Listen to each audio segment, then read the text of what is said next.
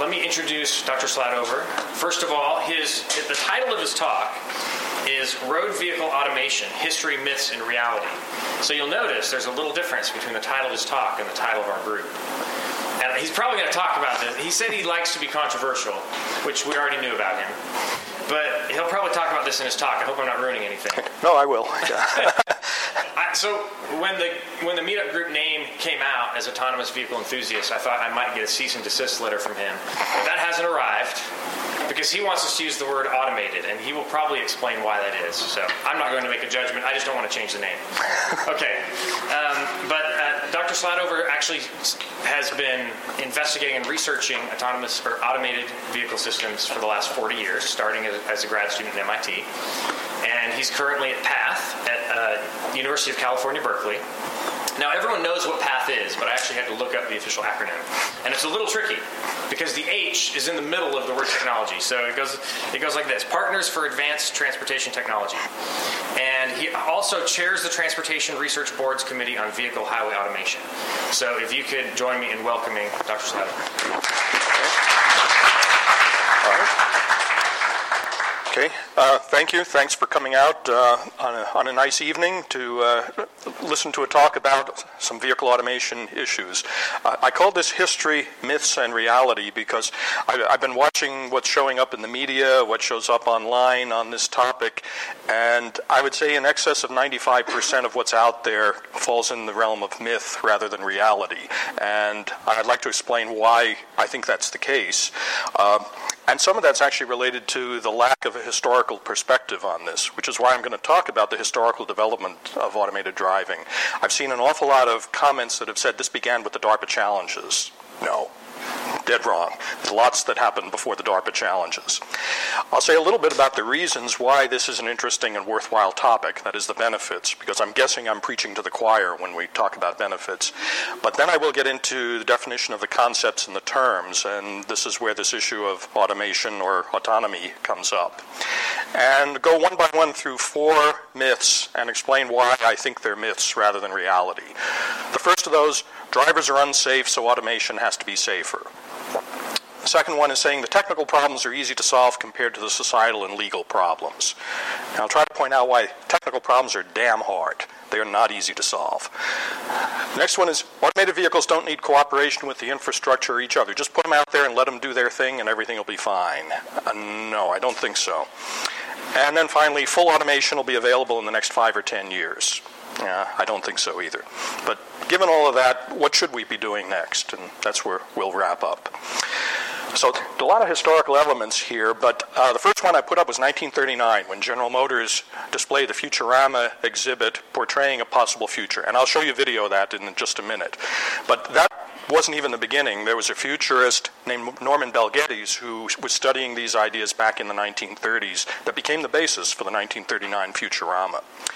Uh, RCA Corporation actually began technical work in 1949, and that was led by a man named Vladimir Zworykin, who is often credited with being the inventor of the current television system. So he worked on television at RCA Sarnoff Labs, and then he went into vehicle automation.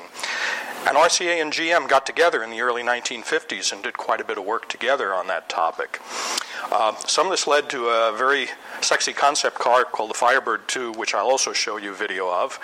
And then General Motors did another Futurama exhibit at the 1964 World's Fair. And that's where I was privileged to attend that and see that exhibit quite a few times. We'll see a video of that as well. On the research side, uh, after that earlier work at GM, there was then a concentrated research program at Ohio State University led by Professor Fenton, went to about 1980. Our program Path got going in Berkeley in 1986 and picked up the ball and ran with it for since that time.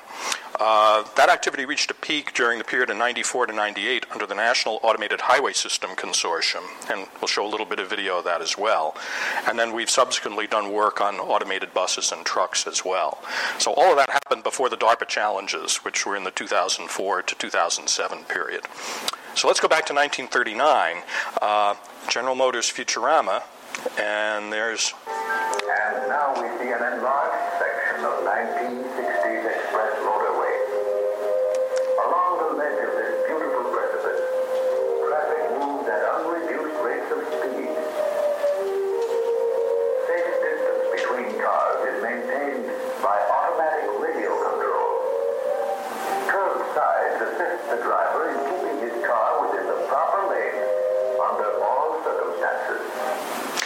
So that was a 1939 exhibit, obviously little scale model cars. They were projecting 25 years into the future. What would things look like in 1964?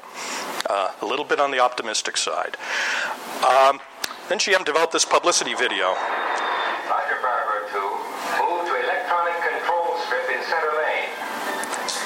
And the reason that you hear that high pitched whine is that is a gas turbine powered vehicle. That's a real vehicle that they developed as a concept vehicle.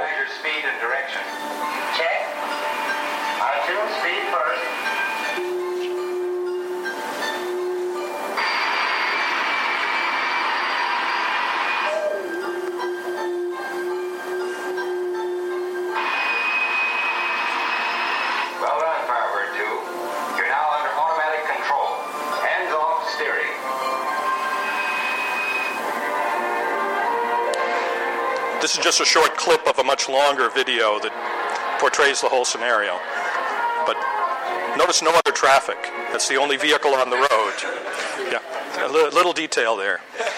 Well, they actually did work on the test track. I mean, it wasn't just concept stuff. And, oops, I have to click on this one. So this is a 1960 uh, test track experiment. Still operates accelerator and brakes. But look, no hands. This leaves the driver more relaxed to enjoy the trip. And his cigarette. Two antennas on the car pick up low frequency radio signals from the buried cable and transmit steering directions to the car. Watch now as this car, traveling out of its lane and under manual control, is switched to auto guide. Yeah, I'm not sure that would be a very comfortable uh, transition. So, 1964 was the second Futurama.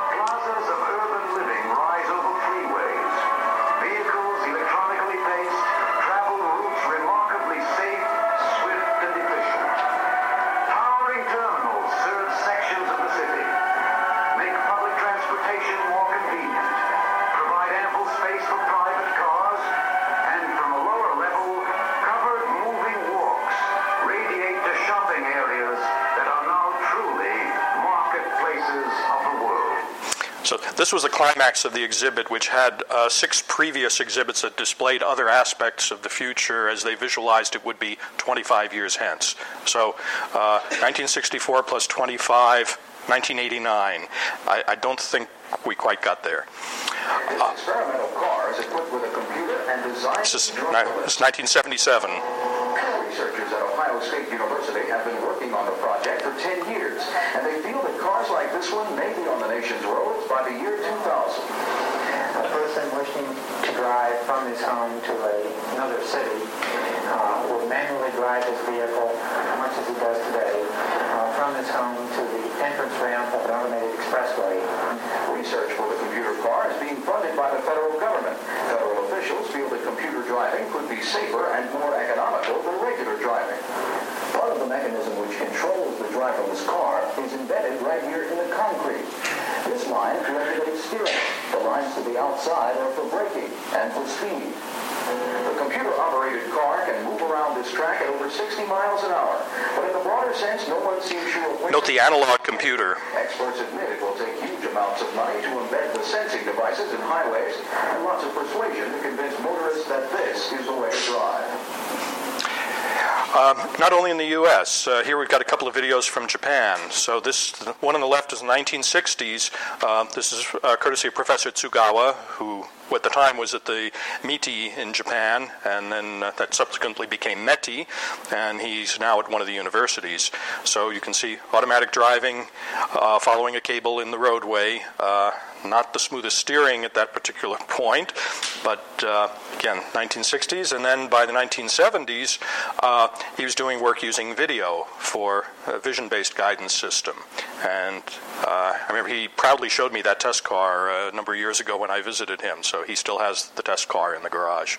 Uh, so you can see their machine vision application in the 1970s not only Japan, but also in Germany. Uh, here's a video from Professor Dickmanns at the University at the Bundeswehr, 1988. On those long motorway trips, just sit back, relax.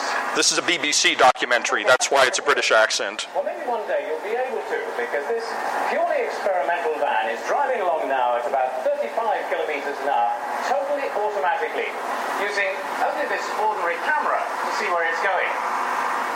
It seems to have everything under control, I can nip in the back and show you how it works. Well, at the moment, the back of the van is packed with control equipment that will eventually just fit into a small box. And up here is the output of the camera, the van's eye. The big problem with computer vision is that there's so much information in a picture like this, it can take seconds just to identify the road. And in the meantime, even at 35 kilometers an hour, we could have crashed. So this system has six little computers, each of which is tracking a square down the edge of the road and along the centre line. And because the road is either lighter or darker than the boundaries, they're continuously looking for the points at which light and dark meet. Tenth of a second, a master computer checks the output from all six squares and makes the decision as to where those boundaries really are.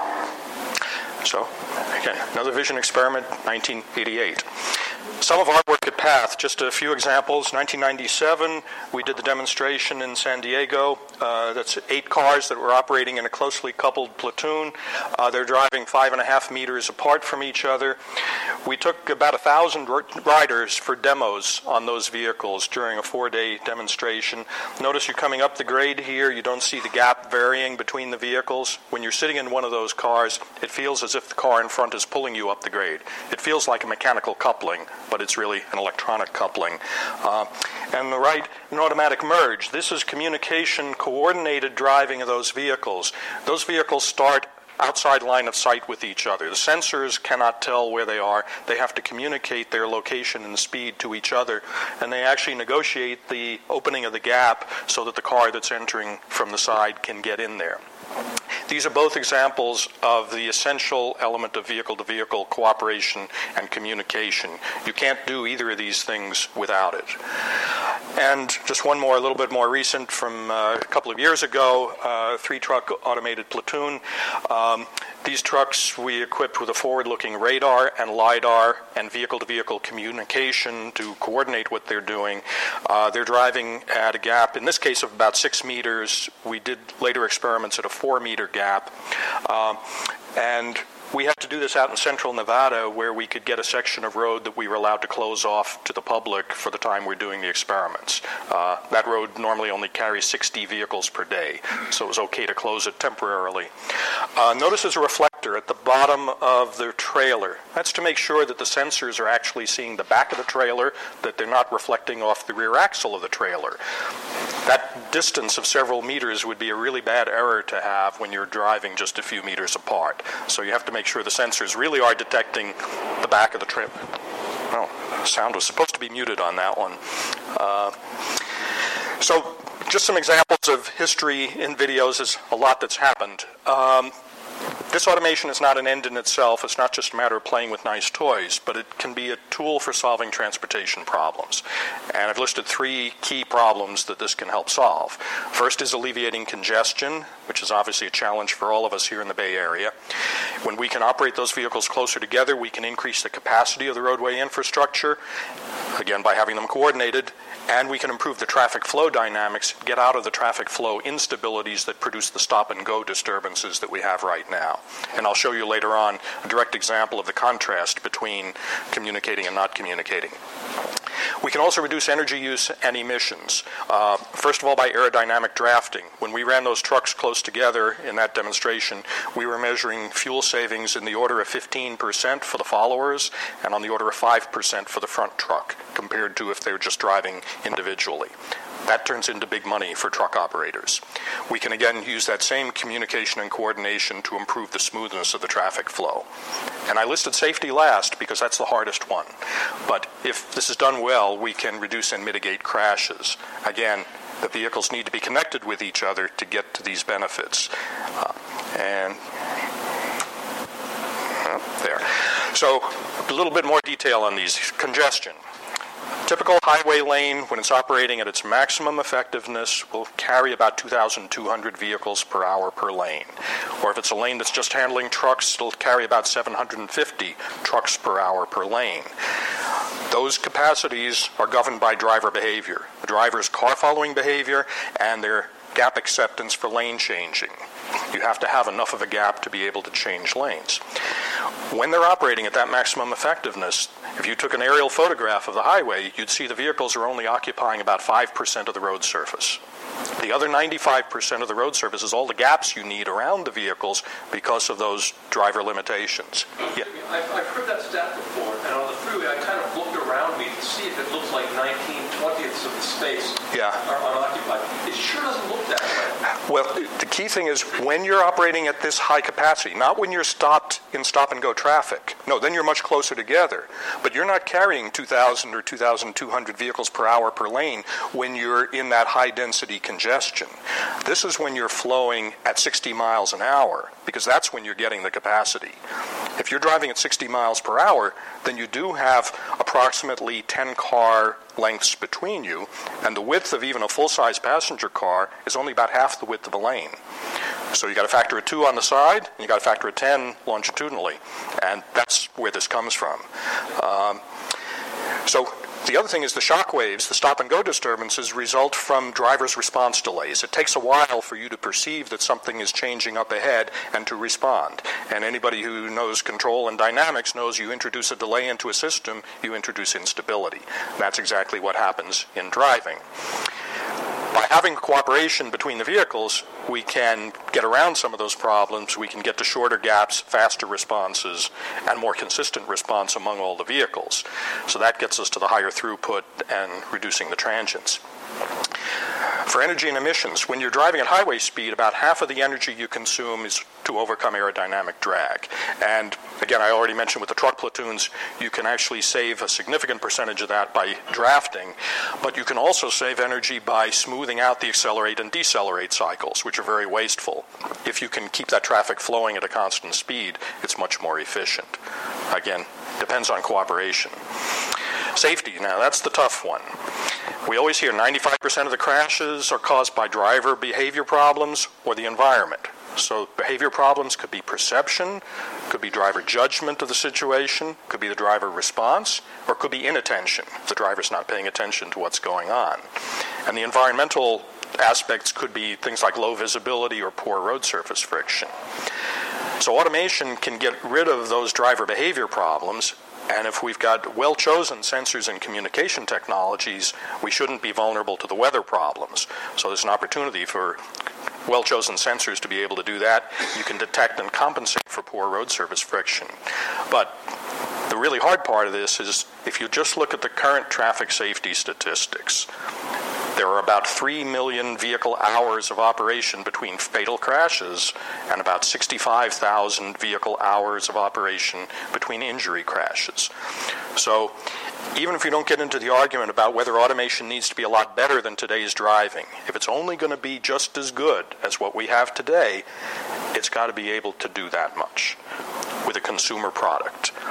Now, I don't know if anybody has a laptop computer or a smartphone or any other modern software intensive electronic device that can go that long between failures, but if they do, I'd sure love to see it. Steve, I have a modern software dependent device called my car.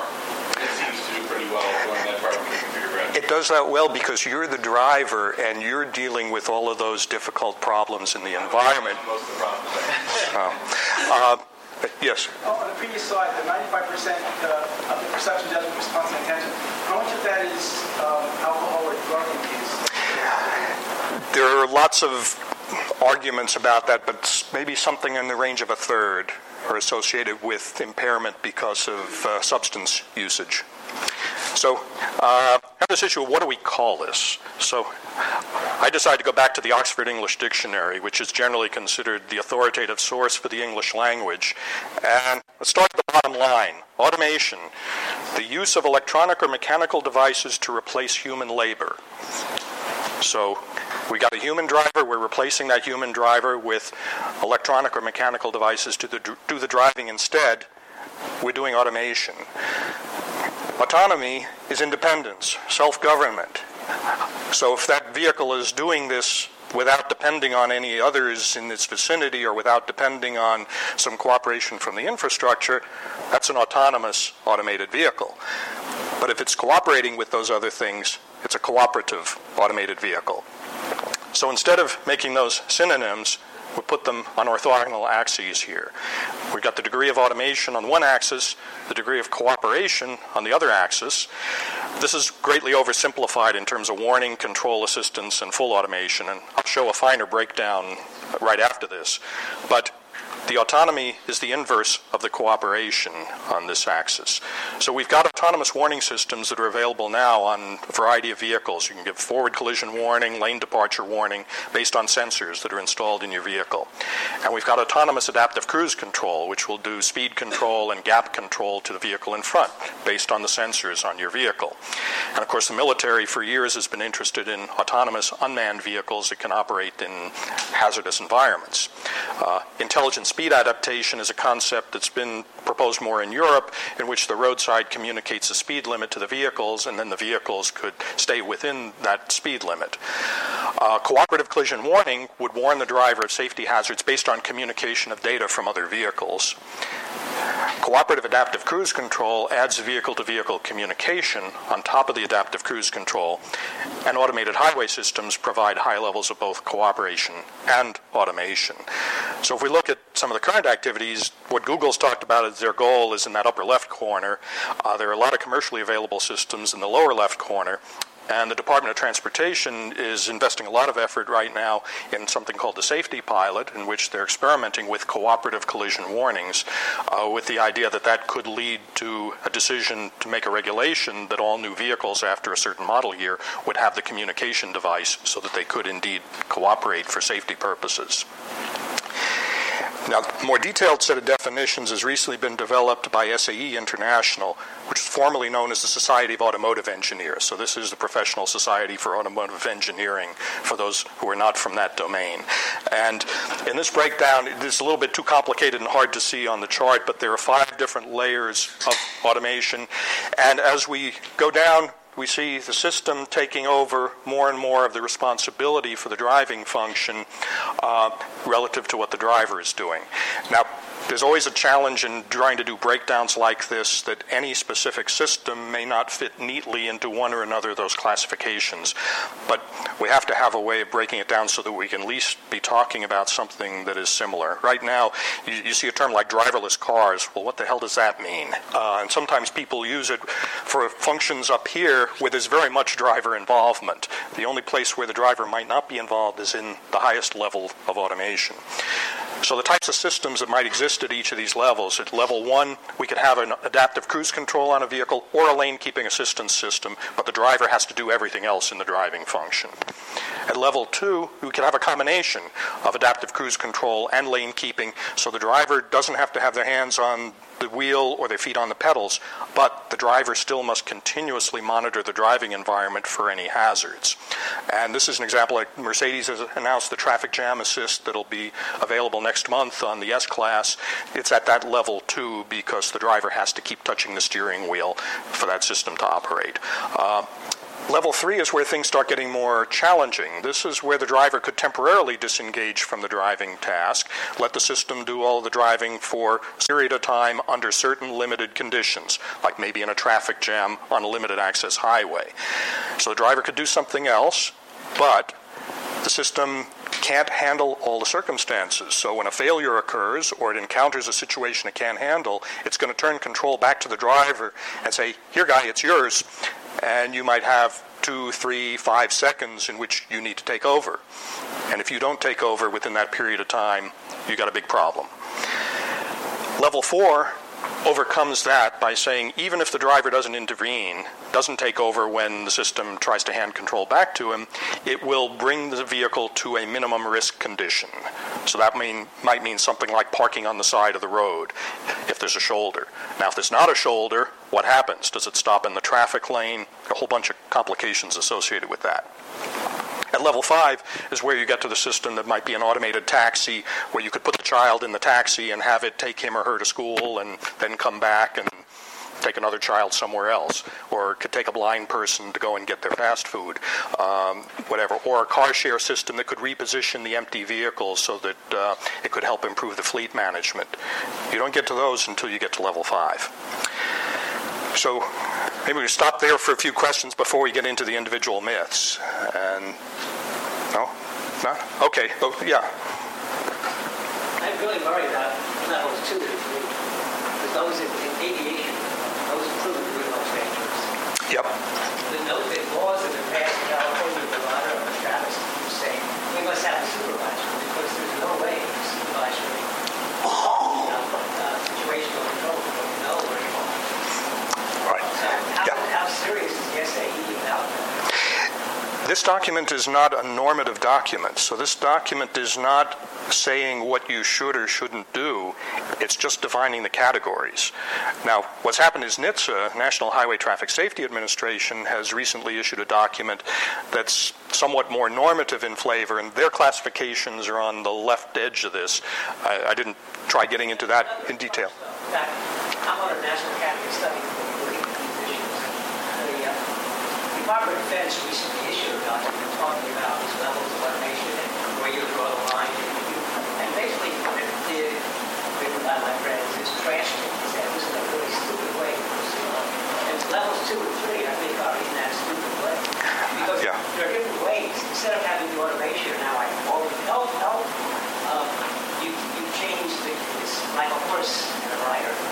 You change the degree of control that each has, and you just continually modulating up and down depending on the situation. And Yeah. that isn't part of that chart. That's the problem. Right, and there are lots of things that aren't part of the chart because you start getting multiple dimensions if you start uh, accounting for all of those different possibilities. But, I, That's superior. sorry, you, right. Again, this is purely for purposes of classification. This is not saying this is what you should do or should not do. And in fact, there was a lot of discussion about whether that level three should even be um, even be included, or whether you should go directly to the level four. And that would, and then the whole discussion was, well, this is we're not being normative here. We're just trying to define different categories, and then people can decide what they will or won't do. But the point is, there's, there are stages in between uh, one and four. You don't have to skip between one and four. There are stages where there's an interaction, where it's true teamwork, as Yeah. opposed to this drawing line. Yeah. Okay. Yes. Another point, Steve, I, I mean, this debate did go on at TRB, um, and who was the fellow from uh, Italy who, who put it that, you know, you look at uh, Induct, which is a French uh, car which does completely unmanned operation today on streets with pedestrians just at low velocity. Yeah. Yeah. And that. That's, they call it level five, and he says calling these levels is a bad idea because levels suggest Yeah. there is a hierarchy. There is one. Do you agree with that, or? Well, no, actually, it fits within level four because there's a. See, this is not the entire document. This is a summary of a document that goes on for seven or eight pages, and there's actually a place in level four for those unmanned vehicles that operate in constrained environments, like a campus shuttle system or a parking valet system that would park the car with nobody on board. It's just that it doesn't have the capability of doing it everywhere under all conditions, which is what you would have at level five. If you're going to do the car share repositioning or the taxi that's going to take the kid to school, it's got to be able to handle everything in the driving environment. But the idea is if you had some more constrained environments, then that's not a system down there. That would be this works in some driving modes, but not necessarily all driving modes. So actually, his system would fit in the level four.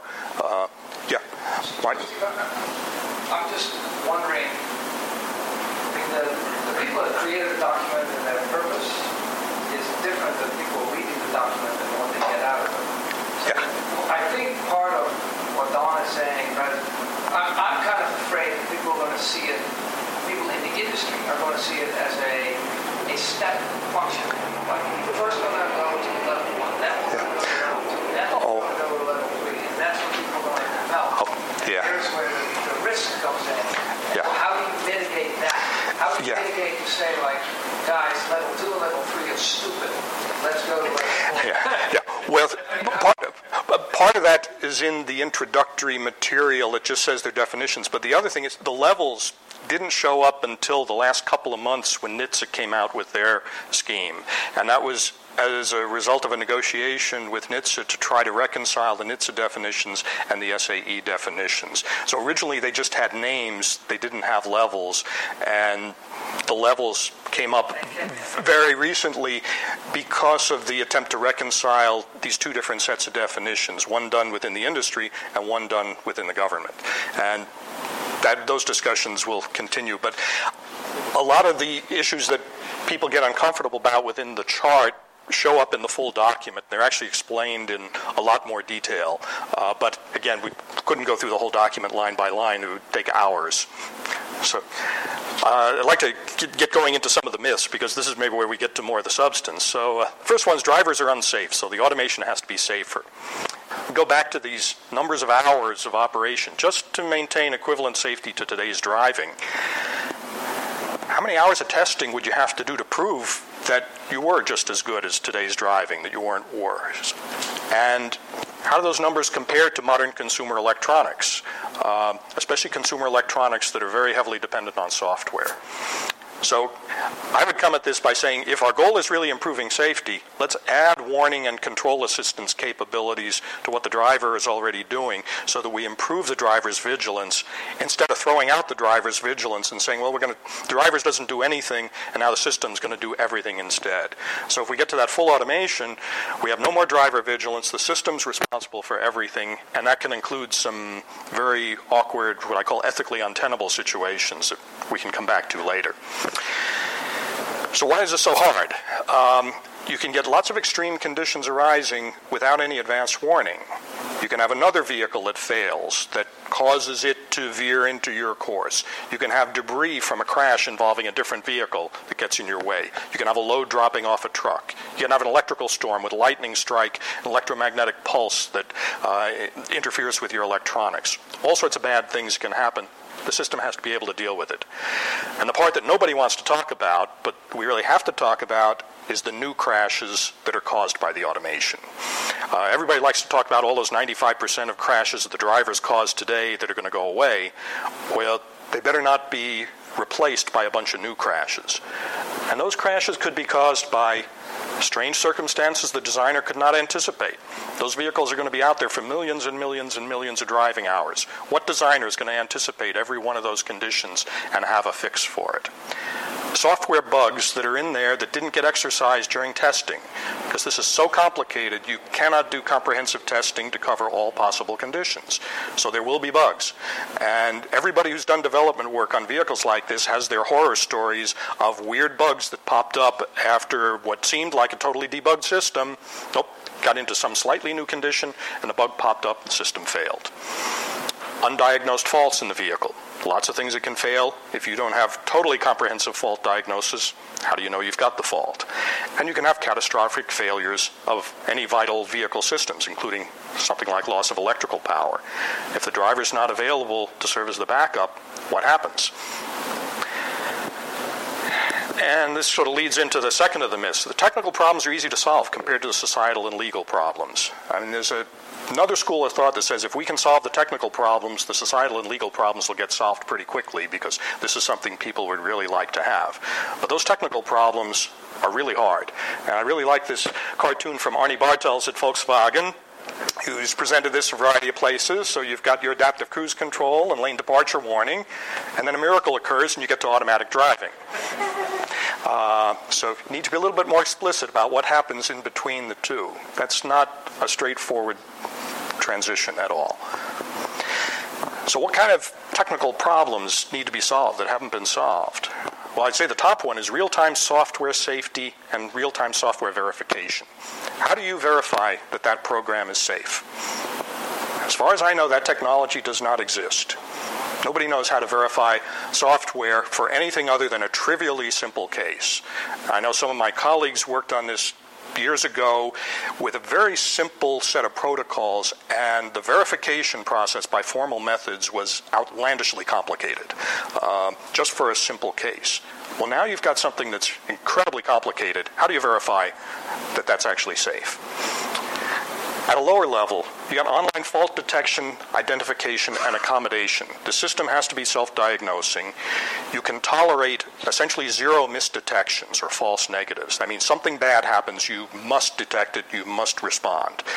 Well, if you turn up your detection so sensitive to catch all of those, you're going to get some false positives, the false alarms. Well, the driver's not going to tolerate that. If your car slams on the brakes suddenly because it thinks there's some hazard and there isn't really, you're going to be really unhappy, and you might even cause a crash because the guy behind you didn't know that was going to happen and runs into you. When you encounter those bad conditions, you need to instantly switch to a safety graded mode. And instantly, I'm saying on the order of a tenth of a second. Because if you're driving at highway speed in the course of a tenth of a second, you've gone 10 feet. A lot of bad things can happen if it takes any longer than that before your vehicle responds. And you need comprehensive general obstacle detection. You have to detect any obstacle in your environment that the vehicle is going to encounter. So anything large enough or uh, hard enough to cause harm, but at the same time, you have to ignore the innocuous soft targets. Think of the example of a brick in the road that happens to be right in the tire track of your vehicle. Very small object, not very reflective in any of the electromagnetic spectrum, but if you run over that, it's really bad. On the other hand, you could have a hunk of styrofoam. It's totally innocuous, a lot bigger, a lot easier to see. You could have a metallized mylar balloon, very reflective in both the optical and the radar bands, could be floating out there. You don't want the vehicle to slam the brakes on because a mylar balloon is out there in front of you. How do you develop the intelligence so you can segregate those things and make sure you do stop for the things that are genuinely dangerous and you don't stop for the things that are innocuous? And do it under all weather conditions because your vehicle is going to operate under all weather conditions. Add to that the threat of cybersecurity. How do you secure this vehicle against possible intrusions by somebody with bad intent? Whether it's the teenage hacker who wants to uh, cause something exciting to happen or the terrorist who wants to cause something really catastrophic to happen. Because now that vehicle is under electronic control, the driver is not engaged. How do you make sure that doesn't happen? Sensors, really big challenge, especially if it's autonomous automation without that benefit of cooperation among vehicles. You've got to have high accuracy, you've got to have a field of regard that lets you cover everything surrounding the vehicle on all sides, and it's got to be able to discriminate all of those different types of targets. You're probably not going to find that in any one technology. You're probably going to have to fuse multiple sensors, and those sensors are going to need to have complementary faults and vulnerabilities. You don't want to be vulnerable to a common mode fault. If every one of your sensors is in an optical band that's sensitive to fog, and you run into fog, you're dead. So it's going to, this is going to, all going to get to cost and complexity. When you're collecting data with sensors, anybody who works with real sensor data knows there's lots of noise. You've got to do filtering.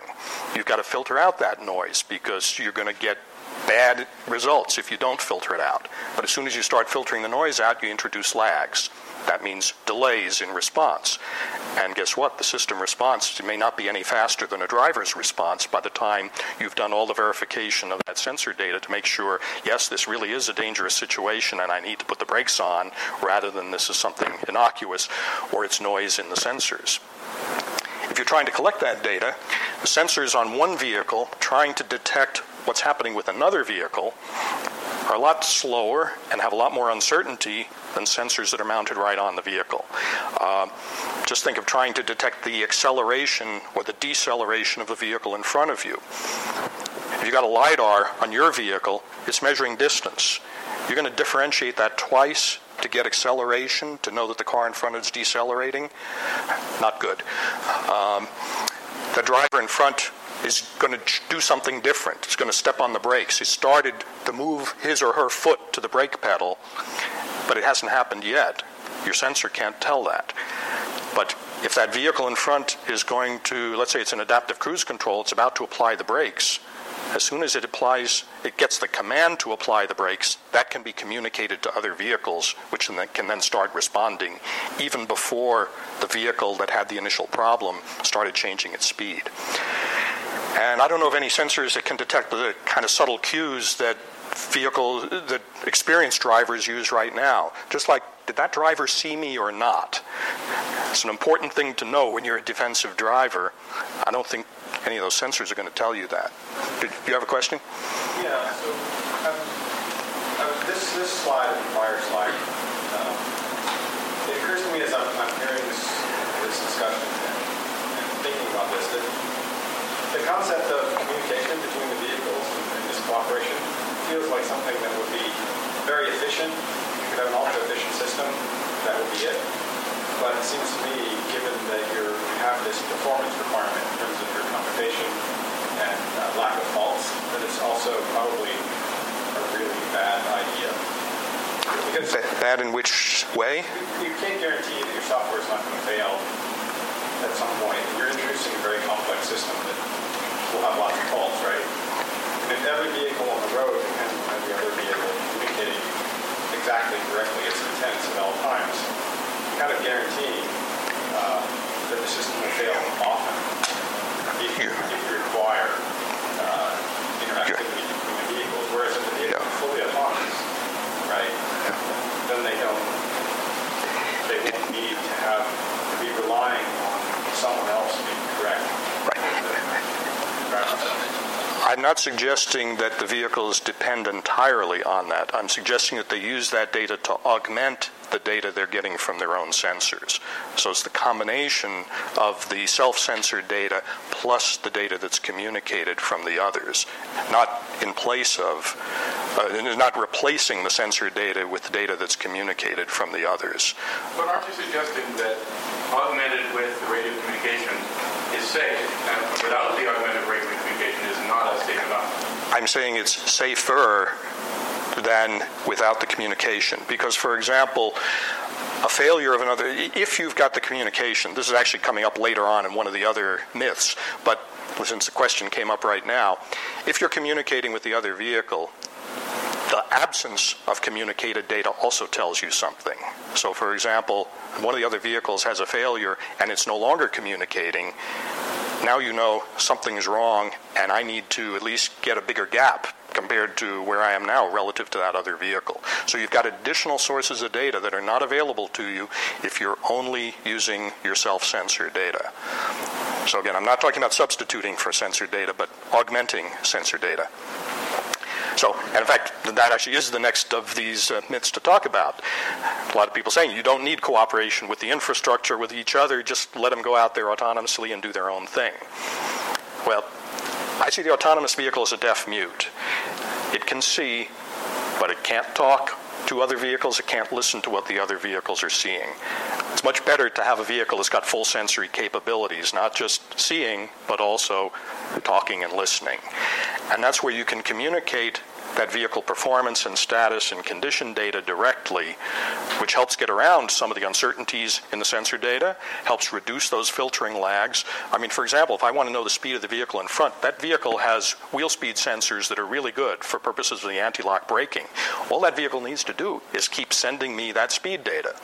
If that vehicle's got a braking command, it's gone to the braking system, send that data to me so I know it. I'm behind, and I'll get that data a lot faster than waiting for my sensor to see that, oh, that vehicle in front appears to be slowing down because I'm getting closer to it and I'm going at a constant speed. It takes a whole lot longer than just getting that data coming directly from the other vehicle when the command goes to its braking system. So if we've got that richer information, then we can get to better capacity and ride quality because we, we can expand the performance capabilities of the whole system.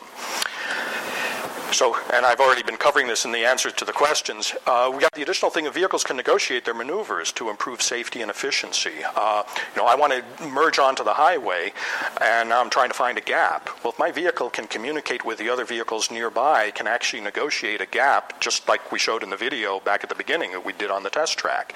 Those vehicles negotiated that gap, and the ones in the main line opened up a gap to let the entering vehicle come in.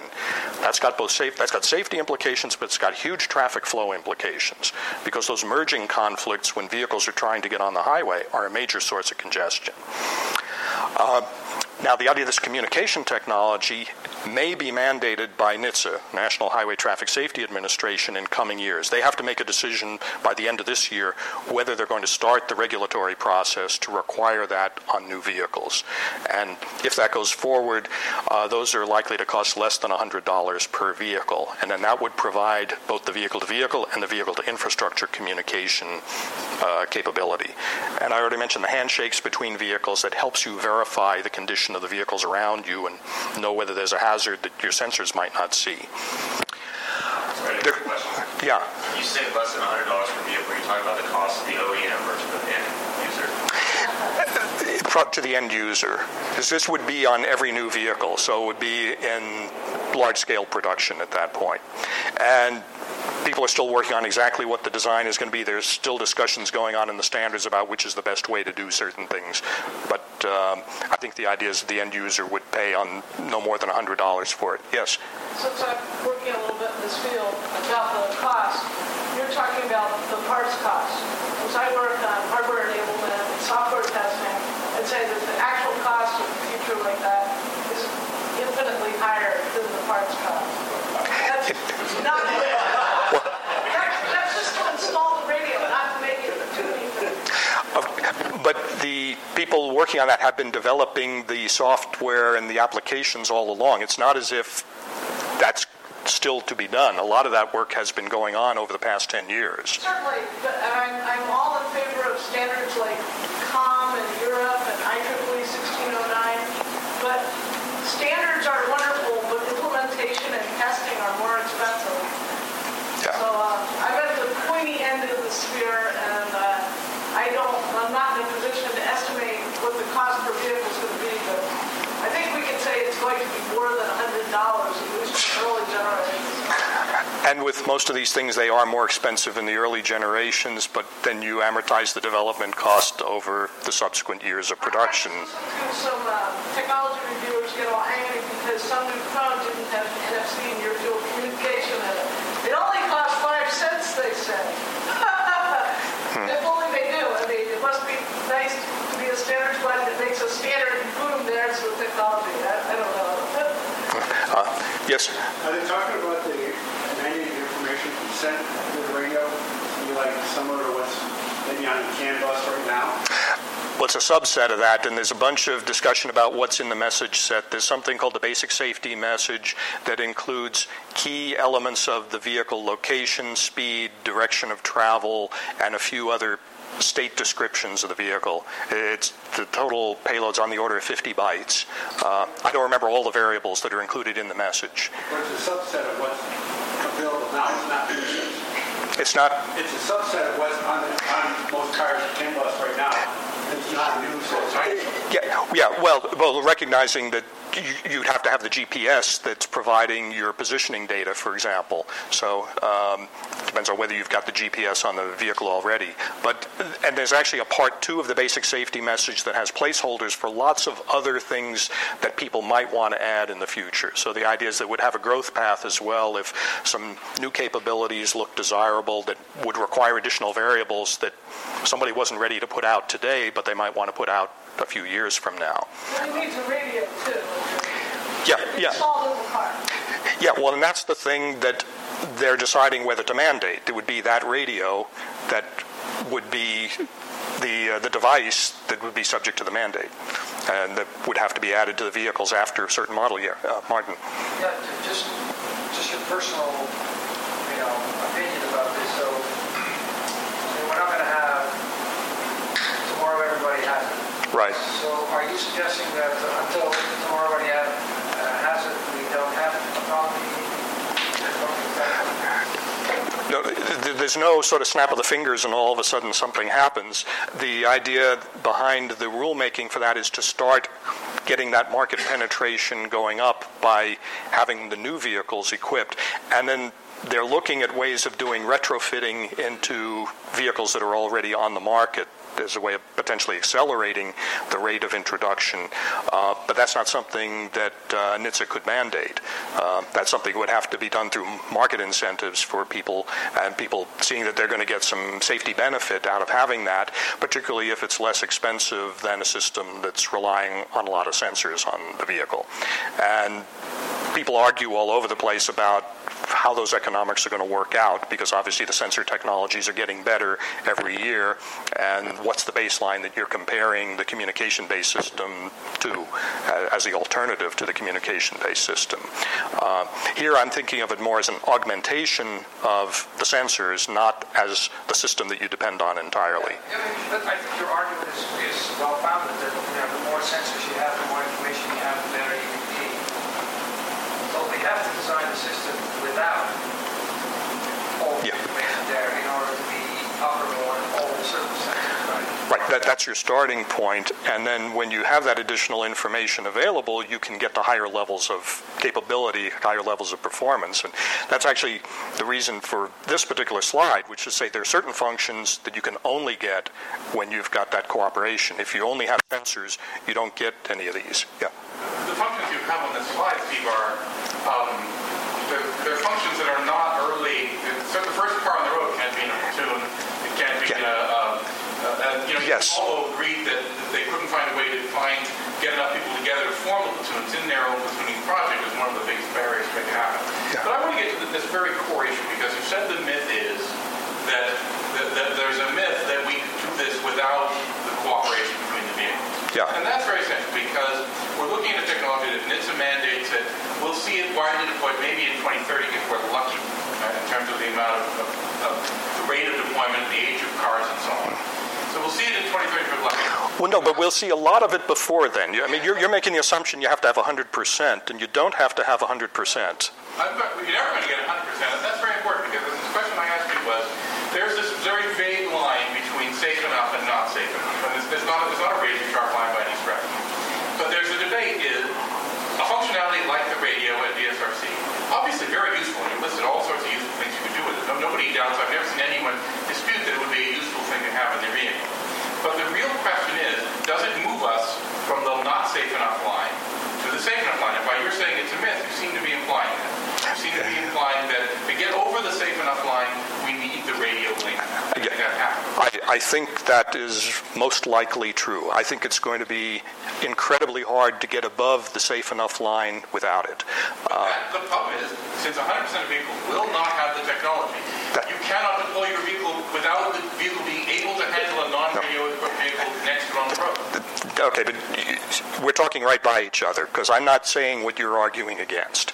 Um, But so, you have a, a hot lane or a toll lane. You can have, yeah, you can have You dedicated have lane. that for, for cars with this equipment only. But there'll be vehicles where the radio has failed, as, as you mentioned. And then they won't have the ability to do the higher functions. So they will then degrade to the purely sensor based functions without the enhanced performance. And in fact, they have to be able to work that way because the radio won't work 100% of the time, just like any other component that won't work 100% of the time. Safe enough, I have to be safe enough, above the safe enough line, with a vehicle which does not talk to me on the radio. No, you have to you, you have to degrade to a reduced capability mode of operation at that point, which may be a mode of operation that's not beneficial to the customer at all, but it prevents them from getting into some severe hazard. So now you've got a system that doesn't really do much, but you don't get killed, and that that's the most important thing. So let, let's go through what some of these capabilities are that you have to have communication for. So say you get the, and because I've got examples to follow here. You've got the cooperative adaptive cruise control, and I'll show what that what difference that makes compared to a regular adaptive cruise control. We got the merging, which we already saw in the video, because you're starting beyond the line of sight. You've got the multi-vehicle automated platoons at the short separations, which is the way you get capacity up or you get the aerodynamic dra- drag down, and the truck platoons that again let you get truck lane capacity up and get the drag down. With vehicle infrastructure to cooperation, there's some other specialized functions you can get in the locations where you need those functions.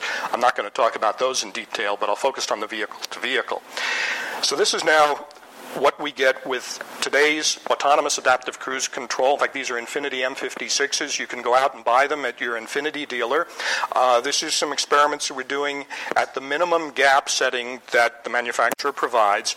And this is just driving a sequence of four of them. So this is the fourth video hasn't. Four, three, two, one car. And we're going to just go through a gentle speed change maneuver. So the lead vehicle is accelerating at 0.05 Gs right now. Notice we got brake lights on the third vehicle. It's still dealing with some previous transients. So it, even though the lead vehicle is accelerating, the third car has its brakes on. Uh, and in fact, it's got the brakes on again. Now the fourth car's got its brake on. The lead vehicle has just started decelerating at 0.05 Gs.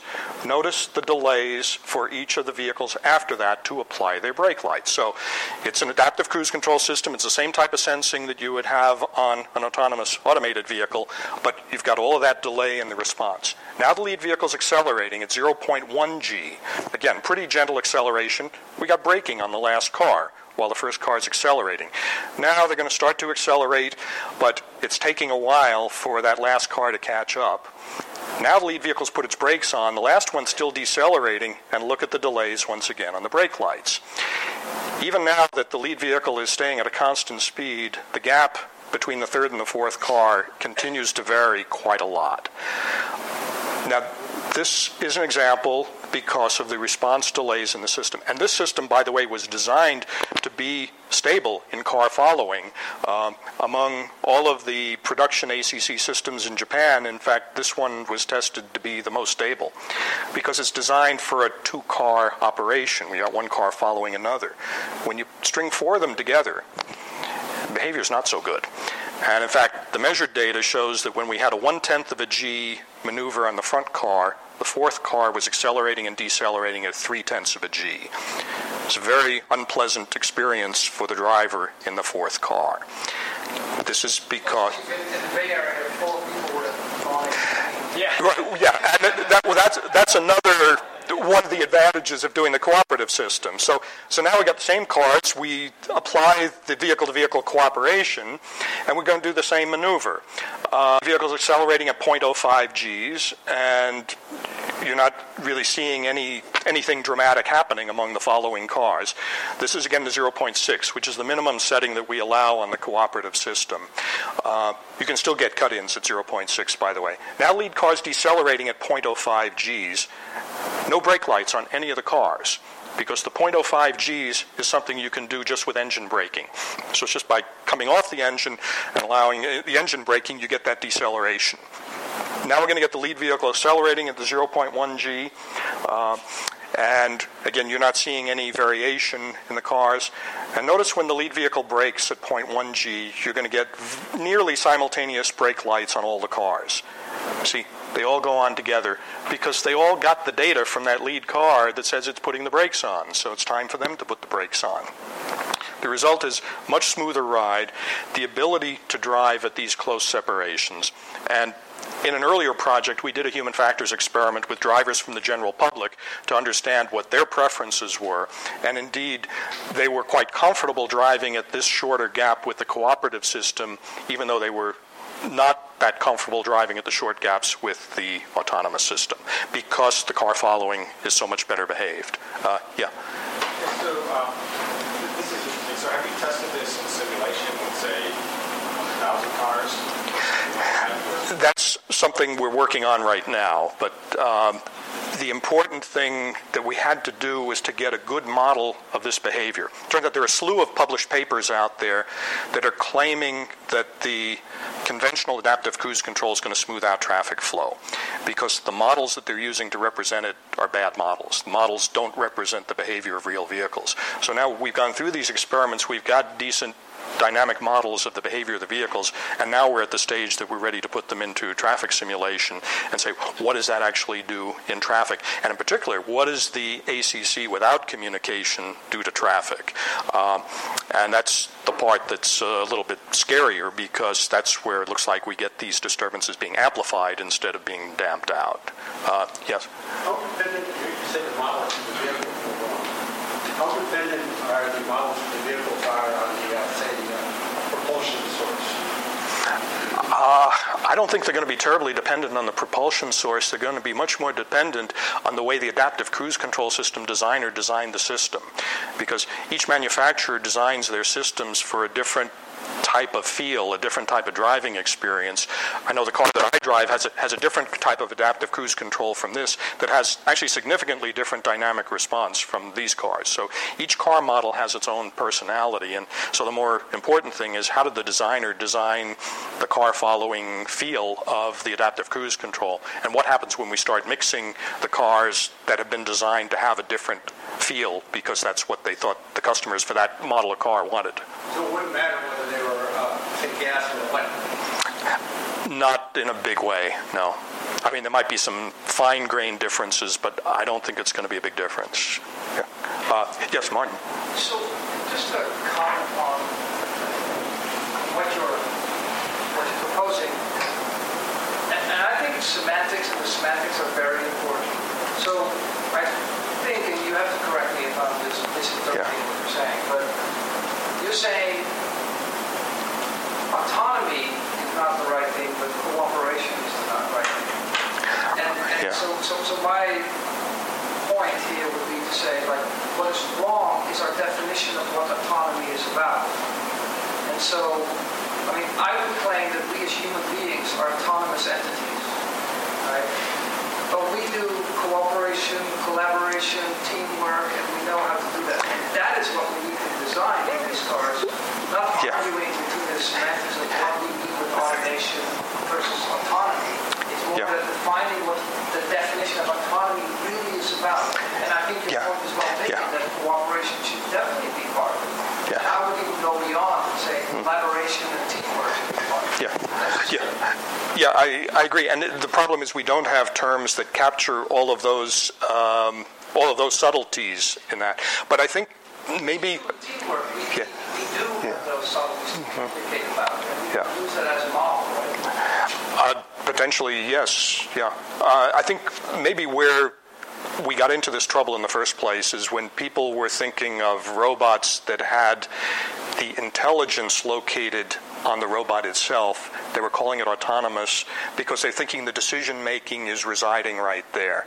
And the thing is, the decision making is not the entirety of the functions that that entity is doing. There are a bunch of functions. So that decision making may have been happening autonomously inside that entity, but it's very much dependent on other entities around it. So when you look at the whole set of functions, it is not at all autonomous. It's doing all of these other things that uh, that depend on other entities in its vicinity. But um, yeah, the, the part that I, I really rail against is when autonomy is used as a synonym for automation and saying, you know, by replacing the human with a machine is autonomy. And I say, no, no, that is not correct. And in fact, if you go back to, uh, to the French language, you know, autonomy for a vehicle is the range of the vehicle. It means how far it can go independently before it has to you know, get refueled. So the word is used in other ways in, in other contexts too.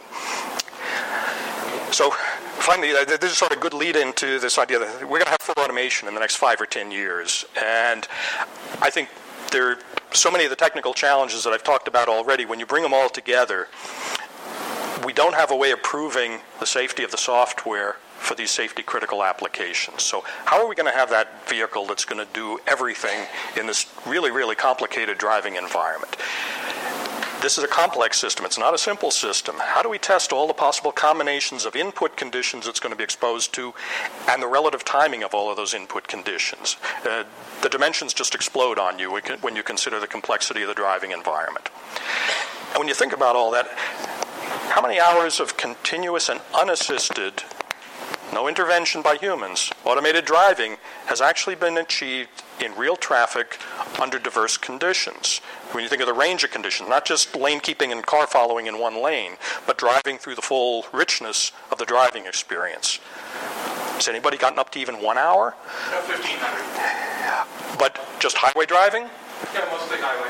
Well, but urban driving's a lot harder. Um, and we got that 10 to 6 hours between fatal crashes. We got to be at least that good. Well, 6,000 hours between overall crashes. So but, 1,500 hours is not too bad with no crashes. I, mean, it's not it, as good as a human yet, no. but it's moving. Steve, sure. how long do we let teenagers drive? how many hours do they? Uh, I, I, don't actually know what the what yeah what the requirements are, but uh, but, but again, that- that's, uh, that's quite a sophisticated device with a very sophisticated processor and sensing capability, right? Yeah. Yeah. Teenager are you? Oh, yeah. Right. Yes. Go back. Yeah. How, how could someone, you stated earlier, you've been driving home the safety aspects of software development and everything else. How could anyone be possibly thinking of retrofitting existing vehicles out there, with all that? I don't think anybody is seriously thinking of retrofitting vehicles for automation. I mean, the retrofits that we were talking about for the communication devices was to be the tracking of the vehicle motions so that you might be able to give a warning to a driver or you could be a target so that you don't get hit by another car. But nobody's talking about trying to retrofit automation onto a vehicle. That, that, that would be crazy. There were some people thinking about it some years ago, and I think they've recognized that doesn't make any sense. Um, yeah, yeah, Martin. I mean, I think you're making a very, very good point here. I mean, I, I you know, we're laughing about it, but, this is this is a problem in software verification and validation that goes beyond autonomous driving. It- it- Oh, yeah. It isn't any field where we talk about autonomy and making systems more complex. When we put humans in the loop, quote Mm-hmm. this problem exists. But not to stop people developing these cars, though. So I mean, Yeah. thing, so either we have to pour in massive amount of research dollars into, Mm-hmm. You know, formal verification and validation people, you know, uh, research, or we have to find another solution. Right. And I got a little bit of that at, at my, uh, my last slide, but uh, no, it, it's an extremely important and difficult problem. I think the key thing is we're now putting persons in a situation where software could kill them if it doesn't work right.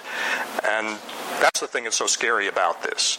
This is a case where a blue screen of death could actually produce a death. It's not just a figure of speech anymore. And that's what makes it so scary. Yeah. Well, is there intelligence to judge certain situations, like a ball rolls out in the middle of the street, all of a sudden, like the computer would know it's not just a ball, there's going to be a kid running out for it soon. Right, and you can start using heuristics like that to identify potential threat situations. The problem is how do you identify enough of them that you can get to these this million hours or more of continuous operation without killing a kid? How many circumstances would you actually have to deal with in which kids are going to run out in front of cars? The system's got to be able to handle that over the lifetime of the vehicle and to get those safety statistics up. This gets. Yeah. So when you look at, the, I mean, the accidents, there are, as we say, there's a 34,000 fatalities from about 24,000 fatal accidents. These are all actually recorded in detail, and the cause of them, not- some of them with less detail than others. And so it's actually known the origin and the, the circumstances of all these accidents. And so some of the ones you identified in your slides some time ago do occur. But they're, they're for example, 60% of the fatality accidents are single vehicle, just drove off the road into a ditch because someone was drunk or fell asleep, for example. Hmm. And that's the majority of the accidents right there, and alcohol is involved in about 40% of them as well. So, the, so these unusual circumstances you're describing, while they do happen, are actually a small minority of the fatal accidents and total accidents out there. So you have to enumerate all the causes of accidents and see that you've reached a level those circumstances that you might fail in, even though you don't know exactly what they are, are sufficiently rare that you've reached your safety goal. That your safety, mm-hmm. and nobody has reached that goal yet. But it is understandable how to calculate. No, I don't think that's a valid way of calculating it because you actually have to deal with all the safety events that did not happen because the drivers intervened and avoided those problems successfully. So you've got to deal with all the other ones that are not documented, unfortunately. On- Only the fatals are documented fully. The injury crashes and all the other crashes and the near misses are not documented. Well, the naturalistic driving studies that have been going on now for some time are starting to document more and more of those.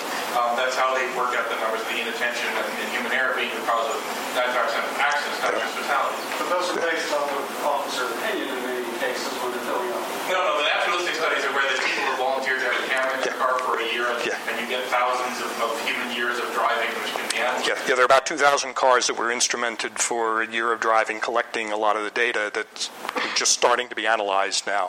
Uh, You can enumerate them, and as you drive and test your car for this, you, you start to get feelings, not just feelings, you can start to get data on the frequency of the various events you want to deal with.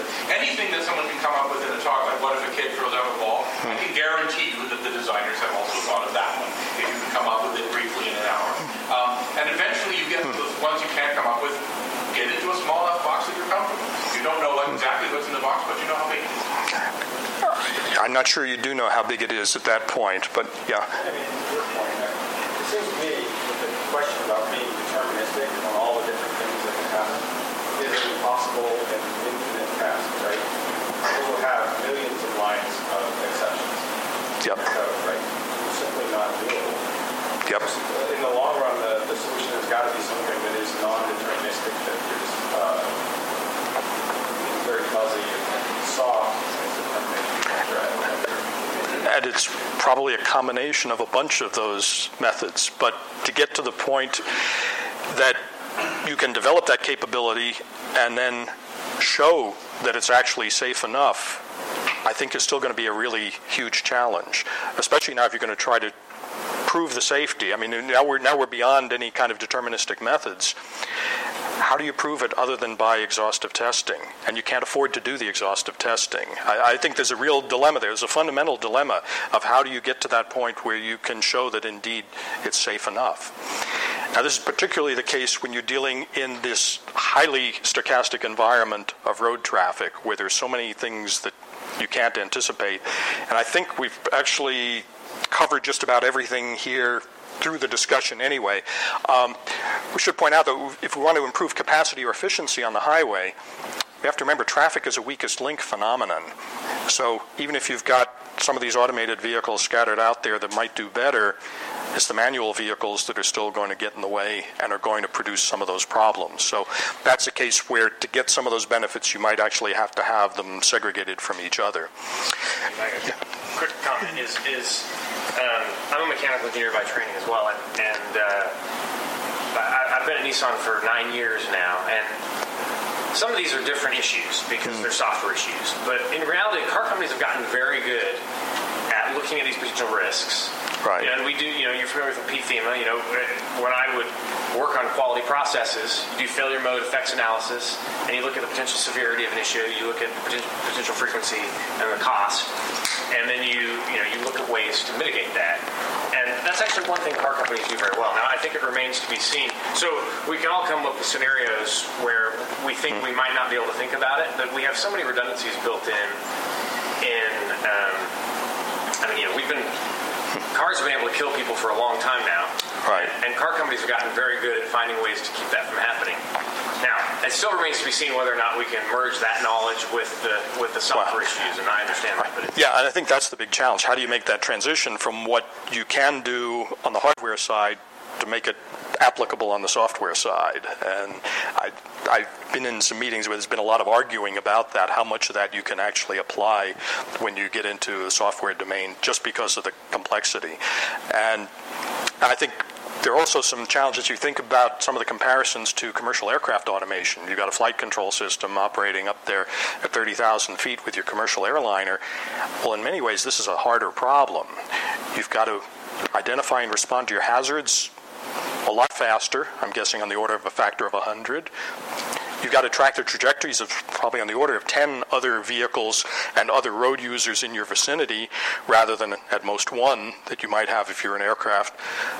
You need to know your own position and the position relative to all those other targets within an accuracy on the range of 10 centimeters, probably another factor of 100 more accurate than you'd need an aircraft. You need to know your own speed and your speed relative to all those other targets on the order of a half meter per second, another factor of 10. And you got to sell it to the end user for something in the range of 1,000 to $10,000 incremental cost on top of the vehicle cost. It's maybe a factor of 1,000 compared to a commercial aircraft case.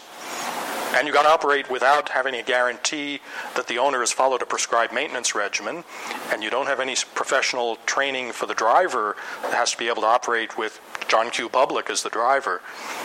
That's pretty hard. So, given all that, what, what is it that we should be doing now? And I think it depends on what the goals are. if the goal is improving safety, then I suggest we should be enhancing collision warning and control assistance systems that operate with the driver remaining in the loop, that augment the driver's capabilities.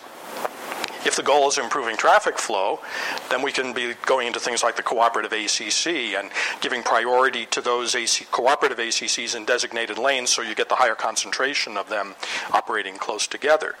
If we're trying to reduce energy use and pollutant emissions, well, then we can look at things like the truck platooning and the cooperative ACC. And to get beyond those, then I think we need a lot of research to address some of those continuing challenges. And these are some of the topics we've been talking about sensing and the data fusion, so you can really get a comprehensive neighborhood state map around that vehicle. A lot of work on fault management, fault tolerant control, and software safety. How do you get to the point where you can say, yes, this system really works the way it's supposed to? I think there's role for infrastructure in this, and there should be some case studies on infrastructure development so you can look at site specific costs and benefits and constraints. What if we tried doing this in this particular location? Uh, how would that work out? What would it cost? What benefits would we gain for the transportation system? I think human factors testing to define those driver roles with viable partial automation system. This gets back to some of the concerns that were expressed about the, the level three and four systems. So, what are viable approaches to this that can be done safely and that would be acceptable to drivers? And eventually, I think there's going to have to be long duration prototype testing under a lot of adverse conditions to prove that system can actually work successfully. And we've got to be careful with what we're telling the customers they're getting. Uh, what's being promised to the driver or to the purchaser of the vehicle? Are they being promised a system that's going to give them complete driving automation, like door to door chauffeuring of the seven year old child who obviously can't do the driving themselves? Or is it something that only works for freeway driving? Maybe not even on all freeways or only some of the freeways. Maybe not under all traffic conditions, only under some traffic conditions or some weather conditions. Is the driver allowed to go to sleep or not? Or is the driver required to stay awake? Well, if the driver's got to remain awake, how soon do they be, need to be prepared to intervene? And what happens if they don't intervene in time? How do you make sure that something bad doesn't happen? And if the system is going to nag the driver to say, you got to keep active, you got to keep touching the steering wheel, you got to keep watching the road ahead, do they gain any benefit from the system? What they really wanted to be able to do is to play with their phones or play with their tablets while they're making the trip. And if the system is preventing them from doing that, I'm not sure they're going to be very excited as customers. So I think there are lots of challenges to deal with there. And with that, uh, I think we, we've consumed most of our time. I don't know if there are any remaining questions to wrap up. Yes. Uh, you mentioned NHTSA's uh, consideration of dedicated short-range communication and this sort of cooperative communication between cars. I'm curious if Berkeley, through PATH, or other agencies here in Silicon Valley that have um, technology background are commenting or giving input to the NHTSA about that decision. Oh, there all sorts of people giving input to NHTSA, but um, and they're doing a very large field test right now in Ann Arbor, Michigan, uh, where they have a fleet of vehicles that have been equipped with the technology. They're testing um, in operation to try to collect data, um, and then they're doing a series of computer simulations to try to predict what would happen if that were expanded to a larger scale, because they have to do a benefit-cost justification.